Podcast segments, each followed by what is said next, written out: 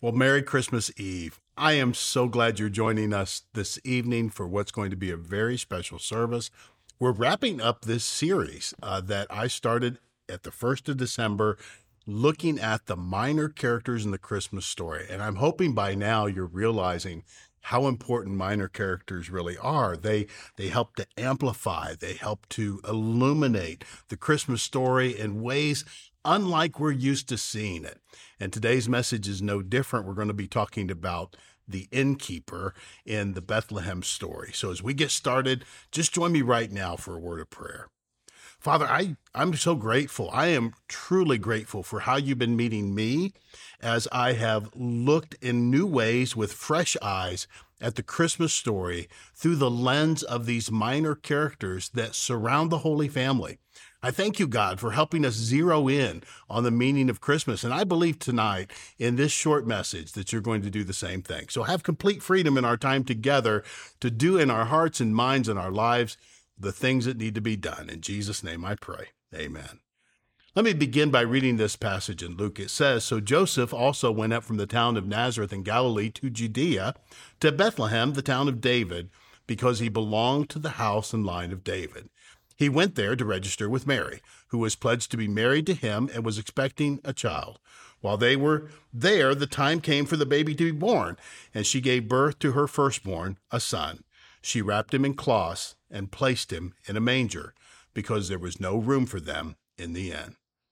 You know, perhaps there's there's no word in the gospel story so clear and so descriptive of the whole ministry of Jesus than these short cryptic words in Luke there was no room in the end.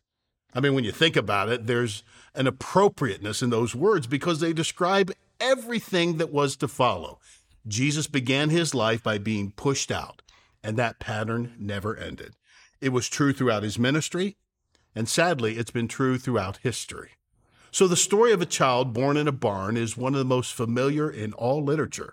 It's told in more homes and more languages than any other story ever penned. And Bethlehem's Inn has become the most famous of all hostels, not because of what happened there, but because of what might have happened but didn't. The inn has become a symbol for the human heart. Why is life so much like the inn? Why is there no room in it for Jesus? Why did he begin his life in a cowshed and laid in a feeding trough for a bed? And what do we know about the innkeeper? I mean, really, the Bible tells us nothing. The innkeeper is never even mentioned by name. We know that Jesus was born in a stable only because he was laid in a cattle trough, and we know that he was born there because there was no room in the inn.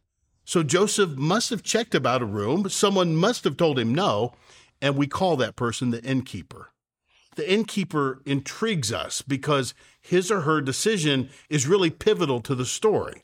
It's the decision that sets up Jesus' birth in a cattle stall rather than a warm, cozy bedroom. So we want to know what kind of innkeeper was this? I mean, were they a Conrad Hilton type, you know, wealthy and successful with a chain of luxury inns all across the Holy Land?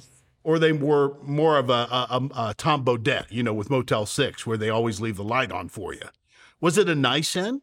Or was it something more akin to a boarding house? Or a good case could be made that it was actually just a spare room in someone's private home. There's so many unanswered questions. Was there really no room in the inn? Or just no room for poor people like Mary and Joseph? Was the innkeeper kind and sympathetic or cold and unfeeling? Was the stable offered out of concern for the couple because something's better than nothing? Or was it offered out of a desire to make a few extra bucks off these desperate strangers? The fact is, we know nothing about the innkeeper or their motivation, but it does make us wonder if they knew who this was, would they have made the same decision? It reminds me of something Bob Goff once said. Later in his life, I bet the innkeeper wished he'd made more room than he thought he had for Jesus. Me too. So let's begin with a simple question Why do so many miss Christmas. One reason this story seems to suggest is preoccupation. Certainly, the most obvious reason why there was no room in the inn is simply because all the other rooms were occupied. Those who had arrived before the Holy Family had already settled in for the night. Every space was accounted for. You might even feel some sympathy for the innkeeper. He wasn't necessarily a mean man. There's nothing to suggest he possessed any ill will toward Joseph and Mary. He's running a place of lodging, a place of business. He's in the business of renting out rooms. Others got there first, and there's no room left, and that was that. But it's also the very reason why Jesus gets shut out of so many hearts today preoccupation, priority. Other things got there first. We're not trying to be irreligious. We have no ill will toward Jesus. It's just that we've filled up all the spaces of our life with other matters, what we believe to be more pressing and important matters. Our business, our social life, our responsibilities. My life is full. There's just no more room. Max Lucado said it like this The mother and father of our Lord were pushed out and rejected. Even before he was born, our Lord was rejected and turned away. The words no room for you followed him throughout his life. There was just no room for him anywhere. It's the same in the lives of so many people today. He's still being crowded out. With all the festivities and all the busyness, he's often just an afterthought. Instead of a place of honor at this time of the year, Christ is shoved off into the corner. Even today, there's no room for Jesus. You know, sometimes we can even become so preoccupied with ourselves that we miss Christmas altogether. You know, it's been six years since I last shared this story with you, so some of you are going to remember it. But it was about a time in my life when I was spending a Christmas in Nashville alone while I was in college. Uh, my boss at the grocery store where I work made me work Christmas Eve and wanted me back to work the day after Christmas. So there was simply no way for me to drive to Northern Virginia, where my mom lived, and then get back to Nashville the day after Christmas. Besides having to work, my parents had just divorced. I, I hadn't heard anything from my dad in months since he left my mom for another woman. And you got to know something. My, my dad and I, we used to talk all the time. Uh, I felt completely and totally abandoned by my father. It was most likely the shame that motivated him to break off contact with me, but regardless of the reason, I felt like he didn't just leave mom, I felt like he left me too. So mom was living alone in an apartment in Springfield, Virginia. It, it didn't seem right. It wasn't fair. And I was feeling incredibly lonely and honestly indulging in self pity and really making myself totally miserable by staying fixated on all the negative things that were happening in my life. So on Christmas Day, I decided to go to Shoney's out on Murfreesboro Road in South Nashville. It was the only place that I could find that was open on Christmas Day. I sat at the counter all by myself. Now you got to understand, at this point, my inner dialogue was really quite toxic. I mean, I'd been stewing on these thoughts all day long. So by the time I sat down at that counter, I started saying to myself, you know, here I am, all alone with all the other losers in Loserville here at Shoney's. I have to work. I'm eating a stinking hamburger for Christmas. My dad and my, my my dad has abandoned me. My mom's trying to find her way. My my Christmas is never going to be the same. Now let me let you in on some delusional thinking that lonely people go through. We think the more depressed and lonely we appear, the more others will rally around us. Let me tell you something it doesn't work that way. The truth is, the lonelier you act, the lonelier you'll be. But God was about to interrupt and ruin my perfectly good pity party. As I sat there on my stool at the counter, making myself miserable, drowning my sorrows in a burger and a Coke, I heard God say to me as clearly as He's ever said anything to me Keith, today is not your birthday. You see, I had become so self absorbed, so engaged in my own pity party, that I'd forgotten what Christmas was about. Christmas is all about God with us, Christmas is all about Jesus. And somehow that simple thought planted in my head shifted me out of that downward spiral. And I realized how much I was making Christmas about me and my misery instead of Christ breaking into my misery. In that moment, a smile returned to my face, and I walked out of Shoney's with a spring in my step and saying Merry Christmas to everyone I came across. Bottom line, I was allowing my preoccupation with the sad realities of my present situation to crowd Jesus out, to forget what Christmas is really about. What I'm saying is, it's not just busyness or prioritizing other things that can crowd Jesus out. We can also become so preoccupied with our own needs that we miss out on Christmas altogether. But keep this in mind regardless of how legitimate those concerns might be. Preoccupation with yourself will have the same effect as it did in the first Christmas story. It will crowd Jesus out because there's simply not enough room for him and what preoccupies your life. But there's another reason we miss out on Christmas, and it's insensitivity. You know, I thought this was a hilarious story. This this man goes into a hotel and he asks the clerk for a room, and the clerk said, "Sorry, sir, we're all full. We don't have any more rooms." So the man said, "Well, let me ask you a question. If the president of the United States were to come in right now and ask you for a room, would you have one for him?" And the clerk said, "Why, yes, of course we would." And the man said, "Well, he's not coming, so I'll take that room." You know, in a funny way, that story actually illustrates the problem that happened that night when Joseph and Mary came knocking at that door of the inn. Nobody there recognized the importance of the moment. No one understood who Jesus was. No one was sensitive enough to pick on pick up on who it was who was standing out in the cold seeking shelter for the night. If that innkeeper had known the identity of his guest, if he had known that that child born that night would split history into BC and AD, and that for centuries to come, the world would date all of its letters, all of its important business, all of its events in relation to that silent night, you can be sure that Jesus would not have been born in a stable. He would have made room in the inn and welcomed this family as honored guests. The innkeeper just didn't know just like we never know when God comes knocking on our door because we simply don't recognize him. You see, some of you are absolutely convinced that God doesn't care about you, that, that he takes no special interest in what you're going through. You feel like he's a million miles away. But I'm telling you, he could show up on your doorstep tomorrow and you might not even recognize him. That's because we expect greatness to come in a form that's easy to recognize, just like that innkeeper did that night. We think that God will be impressive when he comes knocking on our door, but God seldom is. Folks, you can mark it down. God's ways are not our ways. When God comes, he chooses a barn and straw, a peasant and a donkey, a pregnant woman and a small hotel in a sleepy little town off the main routes of commerce and in the pre industrial age. Who would ever recognize God coming in circumstances like that? And how often do we miss God simply because we don't understand true greatness? The cry of a baby in a feeding trough, who but God would have thought of that to grab hold of the human heart? But the lowly things are often holy things. And when you think about it, I mean, almost every great thing that we know of has come that way. Born in a sorry place, often rejected, and shut out with only a few wise men with discernment enough to see what's really going on. We need to be trained to recognize the godlike when it comes knocking on our door. The final reason we miss out on Christmas inhospitality. Now, I don't know what it would take to have turned away an expectant mother, but the one word that does come to mind is inhospitality. Now, before we get too judgmental, remember how easy it is we do the same thing with the needs that surround us every day. We've learned to turn a blind eye to beggars on the corner, to turn away from situations that appear overly needy. We even make excuses for ourselves. It's not my problem.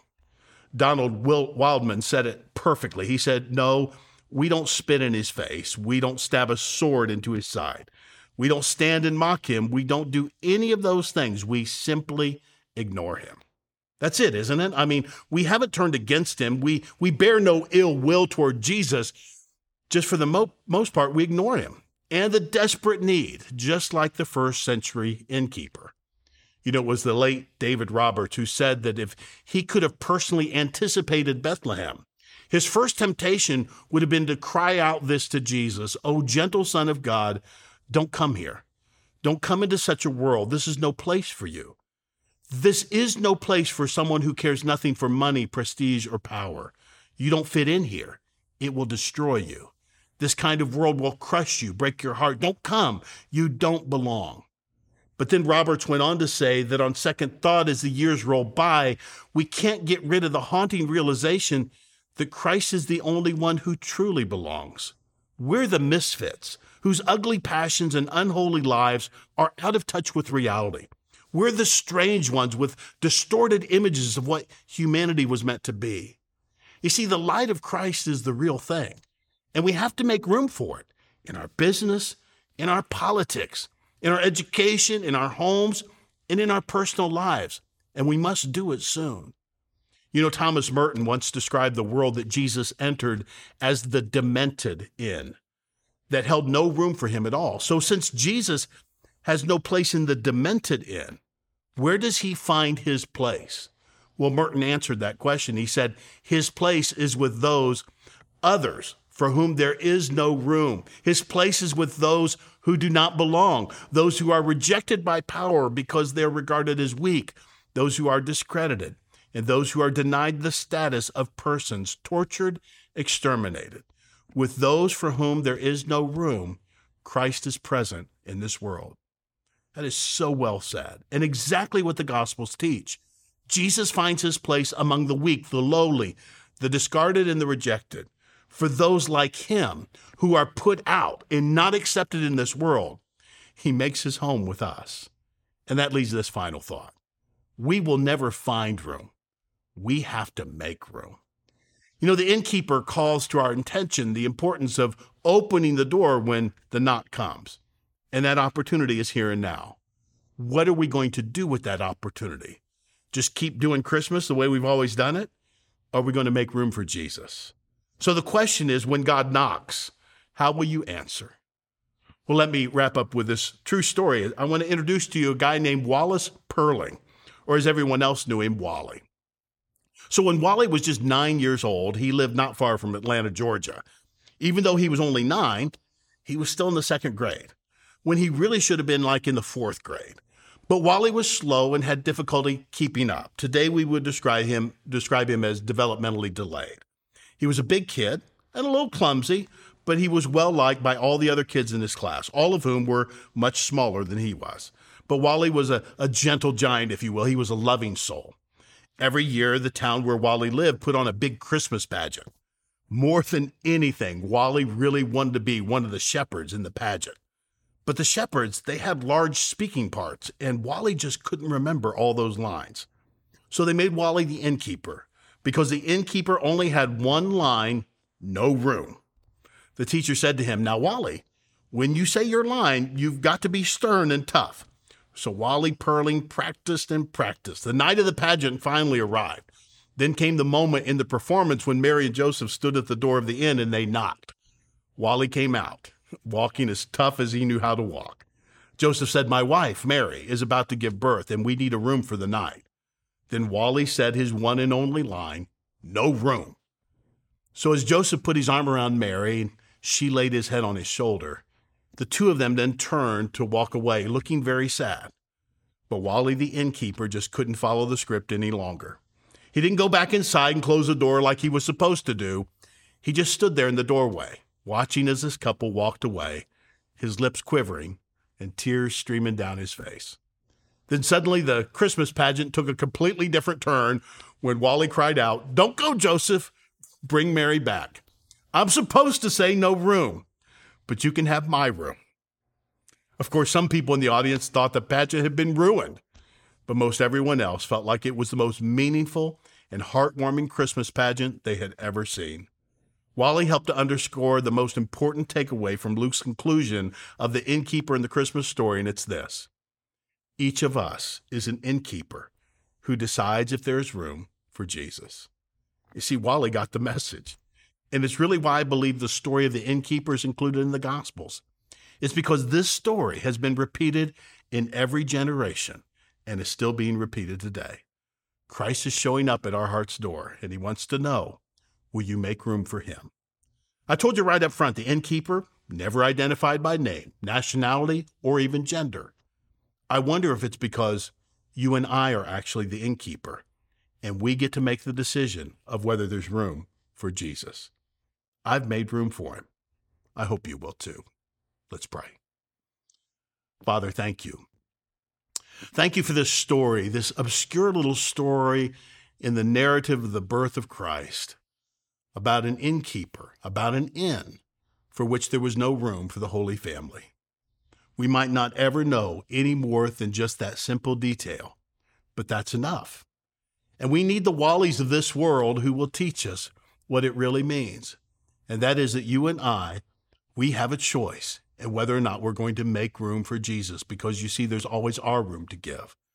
And Lord, that's what I did a long time ago when I surrendered my life to you. And it's what I keep on doing every day. I continue to surrender and say, I want to make room for you, Jesus. I want to make room for you in this problem, in this, in this uh, challenge that I'm facing, in my job, in my marriage, raising my kids, in my political views, in how I conduct my business. I want to make room for Jesus. Because Jesus, it's your way, it's your love, it's your life that really matters to me, and I just want to do it your way. So, Jesus, be central to all of our Christmases today whatever it is that we might find ourselves preoccupied with in this moment. I pray, God, that that would just move to the wayside as we understand where our hope lies, where our strength is, where we have our healing, and it's all in you. Help, help us to celebrate, God, you entering into our brokenness, brokenness and finding a place for all of us who feel left out, for all of us who've experienced abandonment, for all of us who really are just hungry and thirsty to be loved. Jesus, that's your message to us in the innkeeper. So I pray today that everyone who's hearing me now will make room for you in their life and say, Jesus, I don't necessarily understand it all, but I do know this. I want you at the center of my life, and I want you to have the room that I have reserved for myself. Take that place live in me, work in me, heal me, show me your way. I want to follow you with all of my being. I pray it in Jesus' name. Amen. God bless you all and have a very Merry Christmas.